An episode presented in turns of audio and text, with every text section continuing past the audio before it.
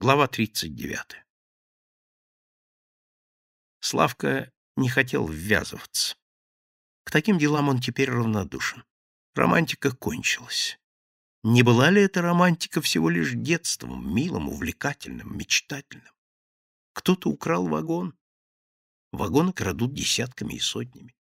Кто-то взяточник. Все взяточники. Кто-то запутался в афере. Ну и что?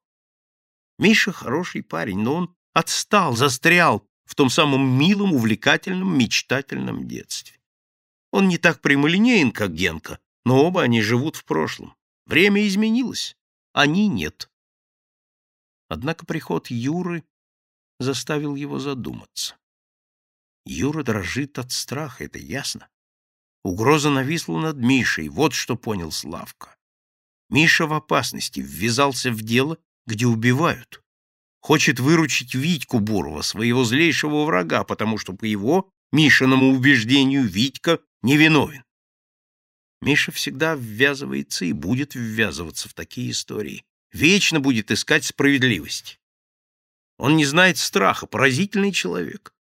Ему нужно открытое небо, а не крыша над головой. Суровый и непреклонный Миша Поляков защищает Витьку, а он, добрый, мягкий, отзывчивый Славка, не защищает, устранился, умыл руки. Это очень хорошо и удобно — переживать собственную скорбь и устраняться от чужих несчастий. Почему? Что с ним случилось? Ушла мать? У Генки мать умерла. Он много лет живет у тетки. Миша Поляков всю жизнь прожил без отца. Вынужден зарабатывать? Разве мало ребят работает на производстве? Раньше он жил гораздо лучше своих товарищей. Они жили бедно, голодно, но не ныли, не жаловались, не падали духом.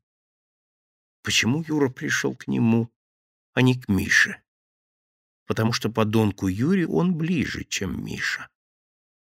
Печально, но факт. Они оба видят только одну сторону жизни. Разница в том, что Юра ее принимает, а он Славка. Нет. Результатом этих размышлений была встреча, на этот раз у Миши. Славка и Генка просто пришли к нему. Никакого объяснения не потребовалось. Они были и остались друзьями, ничто не могло их разъединить. Они снова вместе, снова занимаются одним делом. Этого достаточно. «Юрка зря не появится», — сказал Миша. Только беспокоится он за себя. Может быть, его Навродский подослал, сказал Генка. Он на грани откровенности, сказал Славка. Но как заставить его говорить? Сказать Свиридову, предложил Генка. Пусть вызовет. Я пробовал давать Свиридову советы, сказал Миша. Он меня быстро наладил. Нужно, чтобы Юра сам пришел к нему. Разве его уговоришь? Раздался звонок. Кто-то вошел в квартиру, постучал в Мишину комнату. «Войдите!» — крикнул Миша. Открылась дверь, и на пороге появился Юра. Оглядел всех. «Привет!» «Привет!» «Все в сборе», — сказал Юра. «Вот и прекрасно. Я давно ждал случая, когда вы будете вместе. У меня есть кое-что вам рассказать».